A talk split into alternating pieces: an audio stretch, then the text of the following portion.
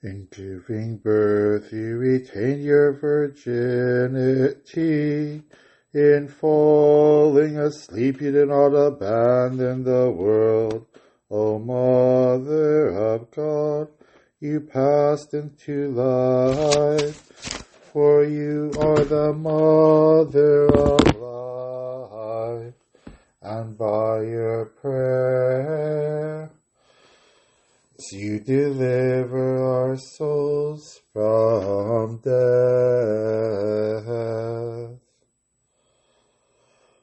Ah, the tomb and death cannot hold the Mother of God, unceasing in her intercession and unfailing hope of patronage.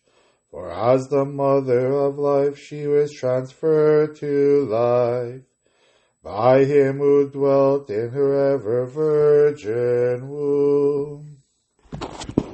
Slava Isus Christus, Slava Navika, glory be to Jesus Christ, glory be forever. This is Father Basil Malovany again, doing another podcast. And of course, today, August 15th, is the Dormition of the Mother of God. And I have this icon, hopefully everyone can see it who's watching the video here. Icon of the Mother of God. Uh, the dormition of the Mother of God, her falling asleep when her soul went to heaven with her body. And you see the icon, Jesus holding the soul of Mary, bringing her to heaven. Mary's on her deathbed, falling asleep all the apostles are around her and uh, people of Jerusalem, some women as well. And um, it's um, a very important feast day that we celebrate here because it shows uh, the power of the resurrection. Just as Jesus' resurrection, uh, Mary, the Mother of God, um, was taken body and soul into heaven after her falling asleep on this earth. And, uh, you know, it's, it's a sign of the power of Christ's divinity, a power, a sign of the power of Christ's resurrection from the dead.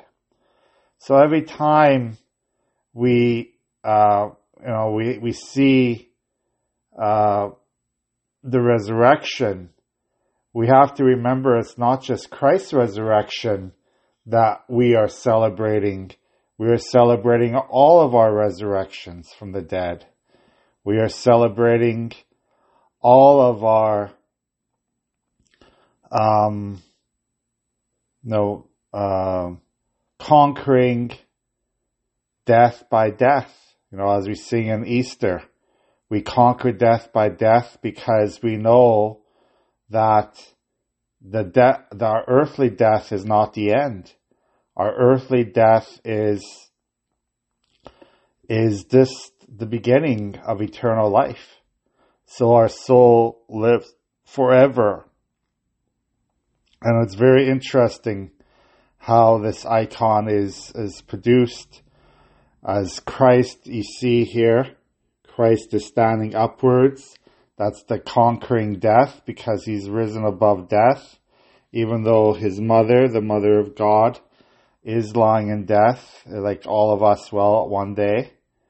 And all the apostles are worried because they're, they, they don't know what's happening. They, they already lost Jesus and now their, uh, spiritual mother Mary is also leaving them.